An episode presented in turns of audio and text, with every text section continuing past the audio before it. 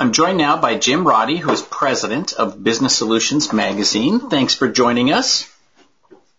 Carl, always a pleasure to talk with you. Thanks for having me. So you guys have got some cool conferences coming up, and one of the things that you're focusing on is what you call transition as a service. What what what does that mean? What's transition? Because the conferences are called channel transitions. That's right. So we launched our first ever channel transitions conference back in October of 2013, and the way that uh, we view the channel through Business Solutions, we have 40,000 uh, subscribers, and if you kind of picture a spectrum, uh, if you put all those people on a spectrum, on one side, let's call it the left side of the spectrum, you have more of your IT networking, uh, people who've grown up with storage and uh, and that side of the channel. And so m- most of them have fully embraced uh, managed services. The vendor offerings uh, are very much available in the managed services uh, format. On the other side of the channel, which is the other half of our uh, 40,000 subscriber base, is more of the point of sale, uh, barcoding, folks who have been more in the hardware area, and they have not yet fully embraced managed services, and a lot of the vendors, hardly anybody offers products uh, on the as a service, you know, recurring revenue business model. So what we saw a few years ago, being able to kind of peek into the that left side of the channel, is wow for uh, VARs to become managed services providers is a way uh, more profitable business model, and we were recommending that to the other side of the channel on the right hand side. And so we've been trying to help resellers make the transition to the recurring revenue as a service business model. And that's what these conferences, the channel transitions are all about. We get uh, veteran managed services providers up on stage from a variety of verticals, uh, and they share how they financed it, what kind of hiring that they had to do, um, how they picked different uh, partners, mistakes they've made, things things they regret, uh, things that have worked, and so we get all those experienced people up on stage, and they share with the VARs or newer MSPs or folks who are kind of in both worlds uh, in the audience, and just show them very practical, share headaches and heartaches, and, and how to. And uh, it's been very well received uh, since we've done those, and we're starting to see uh, some real traction on that point of sale data collection barcoding world. Distributors, vendors are now starting to offer uh, hardware products, complete bundles on an as a solution, um, you know, recurring revenue monthly fee basis. Um, so we're we're great to see that something that we picked out in 2013 is really starting to get uh, some traction. Right. So the website folks can go to is bsminfo.com. So that's like Business Solutions Magazine, bsminfo.com. And uh, you have two conferences, September 24th in Chicago and November 5th in Orlando. Are those essentially going to cover the same topics or have the same speakers? Uh, they will cover the same topics, uh, but we will have uh, different speakers. Uh, so everything is going to be one day diving into the uh, as a service transition.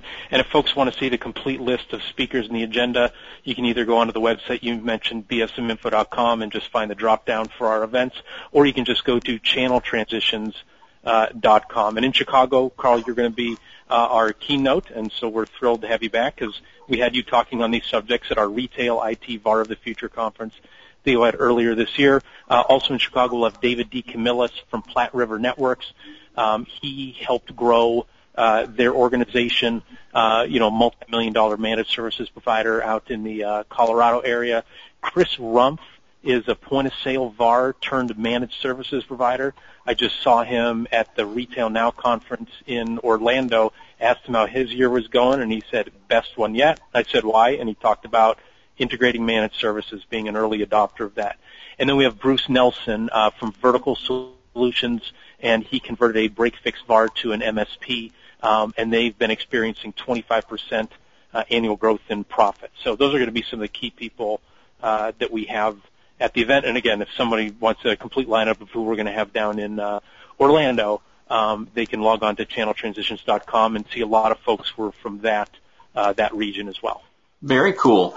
And if folks want to get in for free, they can use the product code podcast01 and that will get them in for free. So podcast01 and I'll post that below the, the, uh, audio here when we uh, post up this blog or this podcast.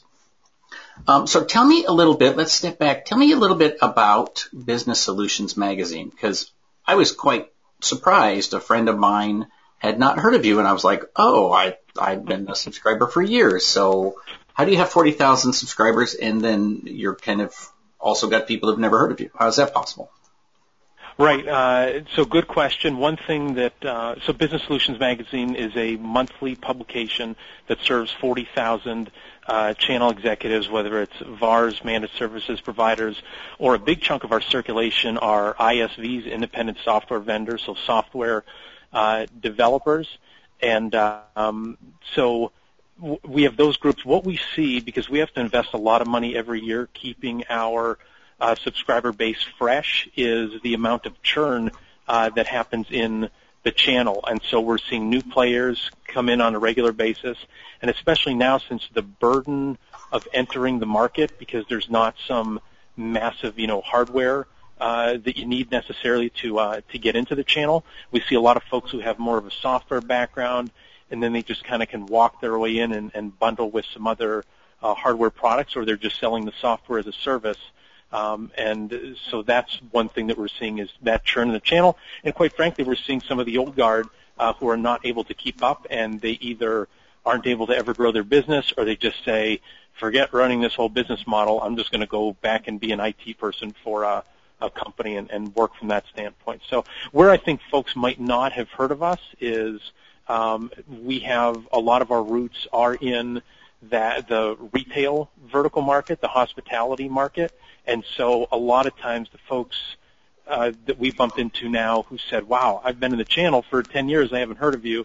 They tend to be some of those more hardcore managed services providers, and they've only been paying attention to hardcore managed services uh, content. So they're interested when they bump into us that they're like, "Oh, there's this whole other part of the channel that I haven't considered."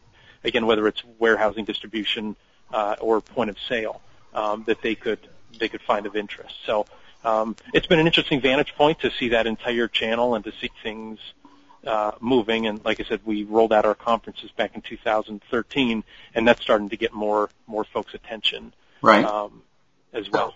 So, uh, Business Solutions Magazine also has, as one would expect from a media outlet, you guys have uh, lots of good social media stuff. You have a Facebook page, you have LinkedIn, you even have a YouTube channel is that uh, are, are, those ways for you to just get out the content of your magazine, or what's the goal of, of all that social media stuff?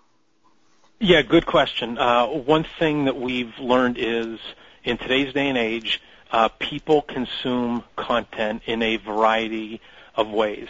And so back in the day, it was really, I mean, you'd read things in magazine magazines, or you would attend a conference. There weren't webinars there weren't uh, email hadn't you know really taken off. Um, the web was you know more people would post something static as opposed to dynamic or expecting content every day. So we're now you know full fledged in terms of media where we have the magazine that I mentioned. Uh, we have the website uh, where we post uh, in on average 40 pieces of original content every day and uh, every week. I'm sorry, every week. It's in the neighborhood of you know uh, seven to ten pieces uh, every day because we've built up a really large network of contributors and we have stringers who are searching for, for news on different topics. So we know some folks want to consume it that way. We serve up that data in email newsletters. We have many events uh, that you talked about already, whether it's Retail IT VAR the Future or Channel Transitions or uh, we work with a distributor called ScanSource to put together what we call Smart VAR conferences, and so those are focused on on healthcare. We have one coming up that's focusing on the Internet of Things and cloud computing and mobility. Um, and then we're going to start one for software developers. So they're just we've really seen, and you mentioned the social media. There's so many different angles that folks consume media, and so we have to serve it up in all those different fashions. And we tend to serve up whatever fits in the best medium. Something that's super timely, newsy. We're able to do that on the web. Something that's more in depth. You know, our core are very long success stories on resellers. Those are a little bit harder to read on the web. We do post them on the website, but that's kind of the heart of what our magazine is. Very cool. All right. So, so how do folks find out about all these little conferences like the, the ScanSource, uh, conferences and so forth? Um, if they just subscribe to the magazine, do they get all that inform- information or do they need to follow you on LinkedIn and, and, uh, YouTube and so forth? Right. Now, easiest thing to do is go to bsminfo.com, um, and you'll see in the upper right-hand corner there is a way to subscribe. Um, or you can click on the magazine link, fill out your profile so we can serve up more targeted content to you, and you can subscribe to the magazine. You can just subscribe to any one of our uh, newsletters, and then we'll just make sure that you get um, all the all the right content. And again, it's it's free of charge if you're a qualified uh, channel executive, so a VAR, an MSP, or an ISV.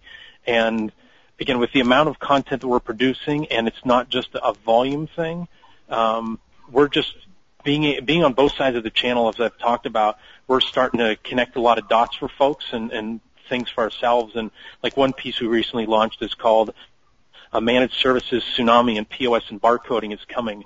Don't say you weren't warned. And so we talked to an executive at uh, ScanSource, Greg Dixon, who's their chief technology officer, and he painted out some details as to where he sees uh, the roadmap going. And then we just had a long list. We started going back through a lot of content that's been produced uh, on managed services in you know the retail or, data collection market, and you know a lot of the vendors who you know well, Carl, from uh, your background, folks like LogicNow, N-able, Continuum, um, AVG, you know, eFolder, Carbonite, Datto, uh, StorageCraft, ConnectWise, F-Secure, like these folks have all written pieces about the retail or hospitality channel. And so it's just really interesting to, those folks never paid attention to the point of sale and barcoding. Right. And quite frankly, the POS and barcoding VARs never paid attention to managed services. Now we're starting to see them notice each other and start walking towards each other and leading edge resellers are figuring out how to make it work. And the vendors who can figure out how to make it work, uh, they're really going to be the heroes uh, of the channel that we see uh, in the next few years. Well, it's interesting. So early on, I came from the the point of sale side, and uh, Maricel was my distributor, and Maricel got bought by Synnex, and then when I found out about them, then I found out about Ingram, and you know, and I yep. just sort of made the transition that way. So uh, that was whatever 20 years ago. So now now uh, uh, the two sides are sort of showing up again.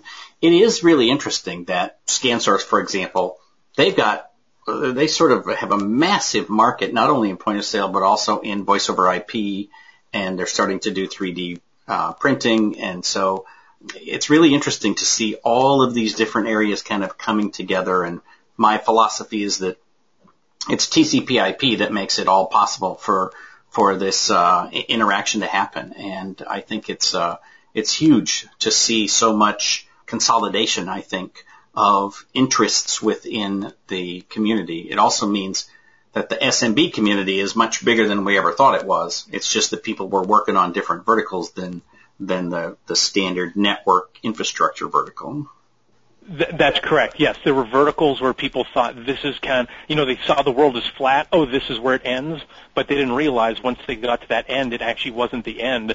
You looked and there was this whole other um, other world out there. But yeah, the business models have changed, you know, significantly on that what we call the networking side of things. And you know, as Greg Dixon says in that uh, managed services tsunami article, if folks want to just Google managed services tsunami, uh, you'll find the article. He talks about it's a different world. Our business models are going to have to change to accommodate that new world. So if a multi-billion dollar distributor um, in this space is preaching that message, uh, you know some things are going to going to be shaken up, and, and they're starting to make some adjustments there as well. So. Very cool. Um, so for the Chicago show, it's September 24th. Uh, Orlando is November 5th. Uh, folks can go to bsminfo.com and register. And um, for each of those shows, you have a sense of how many people you think might be there? Uh, what we do is we limit it to in the neighborhood of 100 uh, channel executives because we really like for the opportunity for uh, the executives to be able to weigh in uh, ask questions, be engaged with everybody who is at the tabletop displays, um, and so we tend to limit those events to uh, right around 100 uh, or you know maybe up to 125 uh, total folks in house. So, so we want to make them be you know intimate, regional, kind of have more of a workshop feel to them rather than oh my gosh I'm just lost in in a sea of everybody, and uh, give folks really the opportunity to interact with any speaker, any any sponsor that they want.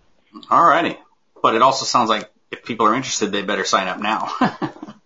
That's correct. Yeah, I'd say our Chicago event that you talked about, maybe it's because they know you're keynoting, Carl. Uh, the registrations are above uh, the pace of any other event uh, that we've done. Uh, so in the last half dozen uh, that we've done. So um, folks are interested and eager, and as always, Chicago is easy to get to. And like you said, if folks are more in the southeast area, or if you're in the east and November 5th, you want to get down to Florida and have an excuse to go. Um, folks have that as well, and like you said, they can go to our website for business solutions or just go to channeltransitions.com. Very good. Well, I'm certainly not going to take any uh, any credit for the work that you've done. So, all righty. You might deserve it. Uh, all right. Very good. Well, I'm looking forward to going to Chicago, so I think it'll be fun, and uh, it'll it'll be when it's just started to cool off just a bit from the. Uh, they they have some pretty bad summers in in Chicago. Yeah, it should be nice there in September. All right. Anything else? Uh, no, thank you for your time. I've uh, always enjoyed talking to you, Carl. Very good. Well, we'll have you back again, but uh, I thank you for this. I look forward to seeing you in Chicago.